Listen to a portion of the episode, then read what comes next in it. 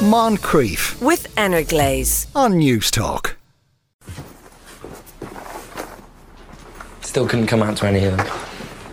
Like, it's fine, there's no deadline. I know, but it's just annoying when people think we're like. Best bros. I'm gonna tell some of the rugby guys at least. After exams. If I don't come out of school soon, we're probably gonna get found out anyway. because you keep wanting to kiss at school. Uh, I think you're also to blame for that. Don't know what you mean. I have never initiated a kiss at oh, school. Oh, really? So, what about the changing room? That didn't count. Or the English room? You kissed me first. Or what about the. Fine. You win. Boys,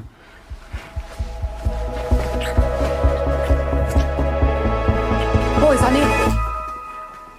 That's Heartstopper. You can stream seasons one and two on Netflix now. James Dempsey joins us once again. Afternoon, James. So this is kind of teen romancy type stuff. Yeah, although it has a huge following with adults. Um, it comes from a woman named Alice Oseman who wrote this series of uh, novels originally, and these two characters, their names are Nick and Charlie, they featured as just like little side characters in one of these novels she wrote, and then she kind of took that to heart and started making a, a web comic starring these two teenage boys in a school in England who fall in love with each other.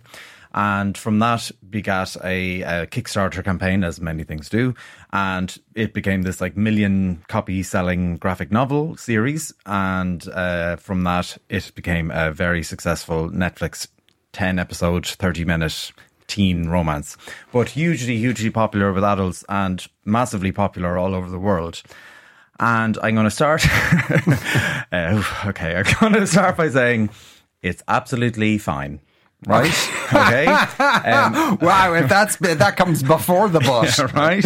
Um, it is incredibly sweet and earnest. Uh, Alice Oseman her, uh, herself said she wanted to create a, a romance which was very positively portraying kind of queer love, right? In which there were happy endings and things go right and things are wholesome and good.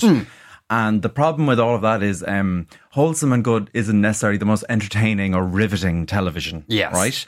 So uh, in it, we have basically our leads, right? So we have Charlie, who is gay, and we have Nick, who is bi, and he he discovers his bisexuality throughout the first season. Um, most of it, like, and because this is a story, you know, this is a, a school based story. It is not euphoria, right? I have called it eusnoria because it, um, it is that instead, right? Uh, it is this very chaste, sweet romance. I mean, all they do is a bit of kissing, right? Yeah, yeah. The hugest drama that erupts, uh, you know, in terms of physical romance in, in season two is a, a love bite on the side of a neck, and that's about as, as raunchy as it gets, Okay. right? And uh, what you have here is an incredibly sweet story that's just not realistic. And I've, you know, I've, I, like, I have heard so many adults uh, and read so much of the discourse surrounding the show saying, like, this is so beautiful and romantic and sweet. And I'm going, this is Byker Grove for gays, Okay, right? yeah. Like, this is, you know, if you think the epitome of gay romance on TV is a f- two 15 year old boys saying hello and kissing each other, then the bar is really low, right? Yeah. so what you do get is very well acted show, right? Uh, the two lead actors, Kit Connor and Joe Locke, they have very good chemistry. They play their kind of, um, you know, it's almost like a modern, you know, uh, courtship of glan- stolen glances, and you know, there are literal. Um, not literal. There are animated uh, kind of uh, bits thrown in. So, like when their hands nearly brush, there's like electricity sparking between them, and all this incredibly soppy, sweet stuff. As well in their group, uh, we have you know it's it's like it's literally every color of the of the of the pride flag going here, right? Because within their self-contained friend group, we have a romance between um, a trans girl and their straight friend. There's never any commentary on this. It's just it it, it erupts in this great uh, will they won't they romance. They will, by the way. Um, but but what they won't do is they won't even they won't talk about it, right? So it sort of feels unnatural that they're not in any way talking about this. Furthermore, we have in the second season a, a character that was invented specifically for the TV show. He discovers his sort of asexuality and what that means. And then uh, it seems that every character just falls under some, you know, some some uh, identity that is different from straight, shall we Yeah. say. And um, all of that is kind of very positive, definitely, right? Is it great for young gay people and young queer people to see these nice, wholesome things on the screen? Yeah, definitely, right? Not a doubt about that. But actually, in telling every single story, we don't really explore any of them in a particularly meaningful way, right? So, like, with the exception of the two leads who get the majority of the screen time, who have this very sweet coming of age romance in which in which you know like in which all they do i mean when i say half of their romance is opening a front door to say hi hi hello hello right Yeah. and like eventually we get a bit of kissing and you're like grand okay these are teenage boys by the way you Yeah, know who yeah. are sort of renowned uh, in the literary canon for being hormonally fueled um, uh. Sex Panthers. Se- exactly right and like uh, in uh, you know it like I'm not I'm not pushing to see this on screen Yeah. right but it just also feels now 20 episodes into this show that like maybe uh, you know maybe we could even acknowledge that maybe like they might be more a bit more interested in in in you know in, in exploring each other right Hmm. now you also get Olivia Colman uh, in this uh-huh how a very you know, She's a bit in everything nowadays. yeah, right. And like carries a lot of things. I mean, uh, you know, a, a Secret Invasion was a disaster uh, in, is, narratively, but she held her own in all of her episodes and did her job. And here, um, you know, I was doing, I was reading into this. She got approached with the script and she liked it, and she said, "Yeah, I'll happily do this if you can fit all my scenes in in about two days." So she does about two days of filming on set, and uh, and and and you know she's a pro, right? So she's doing absolutely fine. Uh, in the second series, uh, we also get a, a subplot involving a school trip to Paris, uh, and two old, two uh, teachers go on the trip as well. As a seasoned veteran of the misery of what it is to bring teenagers to foreign countries, let me tell you, they did not explore anyway in depth how how much drama can be uh, can be wrung from such a trip. But look, I don't want you know. For I, I still will watch every episode of this. Hmm. I have actually even read the graphic novels. I've done my homework in this. It is really sweet and it's really cute, but it is nothing more than that. It is not some, in my opinion, it is not some gra- earth-shattering romance for the ages. It's it's Byker Grove with gays. It- eh, but if, I mean, it's kind of everything needs a story. Uh, Yeah. Everything needs some uh, some degree of conflict, and to just kind of sell it on the ba- uh, on the basis of. In I would have thought in the, and maybe I'm wrong here, but in 2023 to say, oh no, but it's got queer people in it. That's not that unusual. True, and like you know, I, I watched some very very good criticism of this show, and uh, this online critic, her her YouTube channel is called Verily Bitchy, and she um she she she her, in her description of it, she said if this if this you know if the two leads in the show were a heterosexual couple, it would be the single most boring show on television. The only kind of not the only, but like a lot of the drama is just predicated on the fact that it is queer love, Yeah. right? And that is in and of itself radical, but it is completely and utterly pared back to just stolen glances and a few kisses here and there. And that's actually not radical. you know, that's Yeah. that's just that's that's nothing. Yeah. Okay, our next show is Fisk. You can stream all of season one now on Netflix. Here's a clip. The will states that the cremains are being divided between the family of Alan Munster and Kelly Joy Fraser. Obviously, I should get the whole vase of ashes, but if Ali says half, I'll accept half, please, thank you. Oh, hang on. The will does not specify half. It simply says cremains to be divided. That's what we're here to determine. But I'm the widow. Widow, were you married? That feels like new information. No, they information. weren't married. Me and Ali Bear were married in our hearts. Don't need a piece of paper to be married. I think that's exactly what you need to be married. I just need to clarify exactly how long you were in a relationship with Mr. Munster. Five minutes. Um, he was living his best life, Gina. There's a saying, you know, why go out for steak when you're getting the milk for free? What? No, I believe the expression is why go for a hamburger when you're getting steak at home? Right. Sorry, but I still don't quite understand what you're saying. I'm saying I'm the steak. Yeah, no, I think in that scenario, you're the hamburger. I'm not the hamburger. I'm fillet steak. You're really not. You're more like a kebab. Okay, yeah. Even the clip. Yeah. Well, I hope that's not the best part in the entire series. no. So this is a, a very, very charming Australian sitcom. It comes from um, uh, the the lead actress uh, Kitty Flanagan, who is a veteran Australian stand-up comedian. Uh, she's done her, you know, her decade in London, I think, and has gone back now to Australia. And this was made in 2021 for the ABC, and uh, was a COVID project. Right? It was like, what can we make on the cheap under strict quarantine conditions? We'll make this tiny little sitcom that is about a lawyer. She is Helen Tudor Fisk, who has left Sydney behind. Uh, her marriage has fallen apart. Her her sort of corporate law gig has fallen apart. She's now back at home in Melbourne and looking for something, and ends up temping in this probate legal firm. So all of the legal cases involve wills and the outcome of wills. And I will say, going in, I was worried that it was going to become this kind of like Scrubs, like very uh, tender, sweet, you know, yeah. dealing with death, and it really isn't at all. Right? It's it's it's not ruthless, but it's just funny and silly. And she goes into this law firm, and essentially there are only really four main characters in the law firm. There's her, the two partners, uh, one who cannot practice anymore, Gruber and Gruber is the name of the firm, and the kind of receptionist who's also the webmaster. And then different, you know, cases come in, cases of the week, etc. And then also Helen is dealing with her own personal life along with her father, who's a retired, uh, like, high court judge, and uh, an aunt, and the hilarity that ensues from that. And in addition to that, there's also her dog, uh, and it's really played by her actual dog, uh, who is this like scene-stealingly cute mutt that they throw in as well.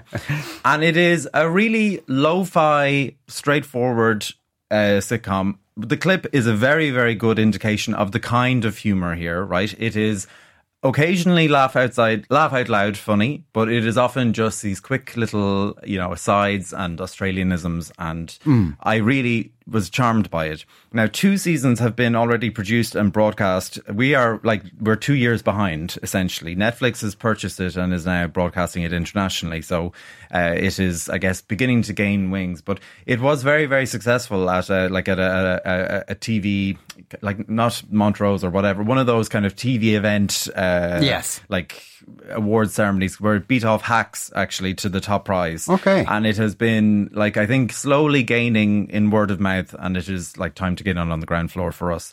But a second season will come inevitably at some point because it's already been broadcast. Uh, Kitty Flanagan won the, the I think it's the Logie, which is like the BAFTA of Australia. It sounds like it would be anyway, right? And, Yeah, I want a logie. yeah. and and she is um like it is a, it's a it's a hit over there.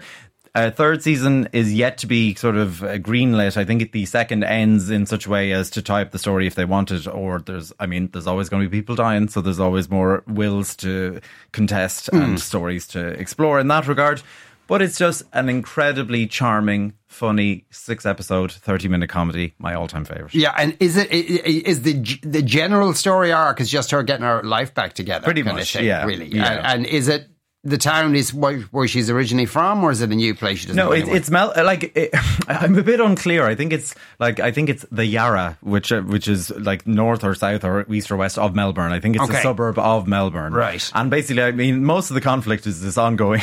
Like, ongoing battle she has with the local cafe where she just wants to drink coffee, but they've banned her. But it's really, really funny. Like Yeah. it's just an incredibly charming, easy sitcom, well worth seeking out. Okay, good stuff. Right, our third show today is Take a Chance, streaming now on Amazon Prime Video. Here's a clip. And after that, it's Sweden. And we move now across into Sweden, the largest of the Scandinavian countries. And although we're looking at streets, it's a country full of mountains, lakes, and forests. And of course, it's full of blonde Vikings. And uh, this is one of the reasons why it's good for pictures. These are the ABBA group. If all the judges were men, which they're not, I'm sure this group would get a lot of votes. You'll see why in a minute. Their song is called Waterloo. I remember that Agnetha and Frida walked down some stairs and started singing Waterloo, Waterloo.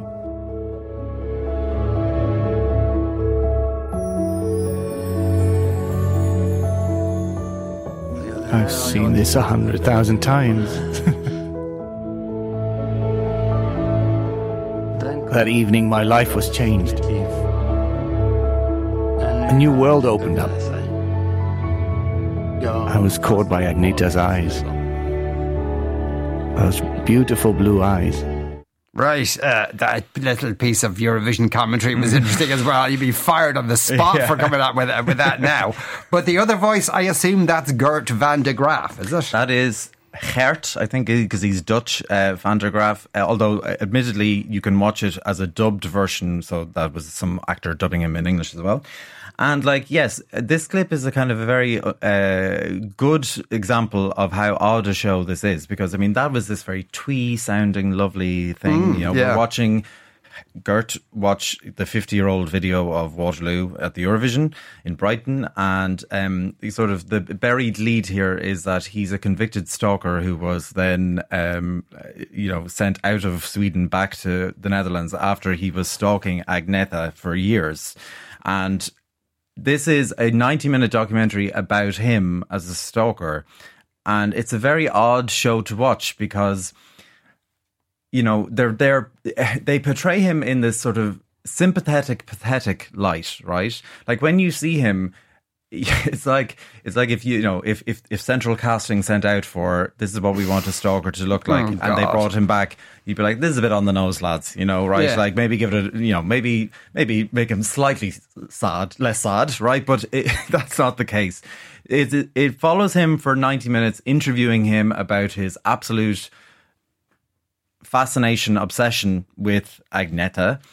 She wanted absolutely no involvement with this at all, understandably. Yeah. But as they begin to unravel the, the, the tale between them, it is a kind of odd and strange show. But because she's not included, it's a very one sided point, right? Hmm. So we get interviews with Gert and then we get interviews with various talking heads, but the talking heads are providing the most meaningless lip service nonsense you've ever heard. Uh, you know, like pop psychology, psych, uh, Stalker 101, Yeah. right? And it's just not really adding anything to our understanding of the tale. But as we go further into it, we learn that you know he he became obsessed with ABBA. He eventually moves to Sweden in the 90s and he then did actually have a relationship with her right so they uh, so they they did have some kind As in of they dated or, or is it, they, it's very unclear, right? Yeah. Because he's telling us his version of the story, and really the only singular piece of evidence he has is this photograph of the pair of them sitting beside each other on a couch. And Okay. the rest is him telling us all of this stuff happened, but I think there is some acknowledgement even from her side, or at least that's how it is portrayed in the documentary, that yes, they did have some kind of relationship. And that's the more interesting part of the story here, because why did, you know, uh, one quarter of ABBA in the 90s suddenly fall for this odd Sad-looking- odd yeah. uh, forklift driving super fan who who deliberately moved to be close to her despite her not knowing who she is. Yeah. And that's what I want to unpack. But that's not what we're going to get in this documentary. Instead, we get, you know, Gert walking around a bit schlubby, a bit unkempt, looking sad and miserable, and sticking up ABBA posters on the wall and uh, waxing lyrical about her beautiful blue eyes. And we know that he is he's like a convicted stalker. And What- this is was it- really yeah, weird. What was he convicted for precisely? So I mean, eventually when they when they separate, he stalked her, and he he, despite being you know, uh, despite ha- you know having restraining orders and all these things against him, he ultimately broke onto the grounds of her home on on Christmas Eve one year, and the police came and arrested him then, and then it blew up in Swedish media. It was all you know, it was all part. It was this huge celebrity story of its day, and uh, he then was sent back to the Netherlands, but my understanding is he has since gone back to Sweden. And uh, as for you know, and and un- totally understandably, why would she want to be involved in this documentary? No, absolutely because not, It is no. such an unusually. Uh, kind of bizarrely tawdry piece of uh, modern documentary filmmaking that you just don't see the like of anymore. But parts of it are in, like it's almost weirdly compelling in its own right because it's just such an unusual story. Yeah. I kind of hate it, but I want to see it now. yeah, Uh, you well, know. yeah, I know. That's Yeah. why. That's why I thought I could talk about it. Yeah, uh, one texter says absolutely love Fisk. Somebody else says uh, no, this is in relation to Heartstopper. Haven't seen Byker Grove with gays, but is there an argument that if something doesn't feel radical, doesn't mean it's not useful? I think queer relationships are portrayed as totally sex focused, where straight relationships get this full spectrum of the sweet side uh, to the uh, all the way to the sex side. Maybe the showmakers were trying to show that queer relationships also have the sweet, non necessarily sexual aspects that straight relationships have. It's a pity they didn't succeed in making it exciting. But it sounds hard to do. To portray the aspect of queer love, they should have added ancillary zombies or something, maybe. yes, there's another text. I suppose it's a fair point. Look, you know. Absolutely, and certainly representation for queer love means you that we can have boring shows as well, right? Because Yeah. we, because we have like as in as in what a luxury, right? Like there are boring straight stories, so guess what? There are boring queer stories as well. That's what we all voted for, James. uh, those three shows we were talking about today are Heartstopper. You can stream seasons one and two on Netflix. Fisk, you can stream all of season one on Netflix. Netflix, or uh, take a chance streaming now on Amazon Prime Video. James Dempsey, thanks a million.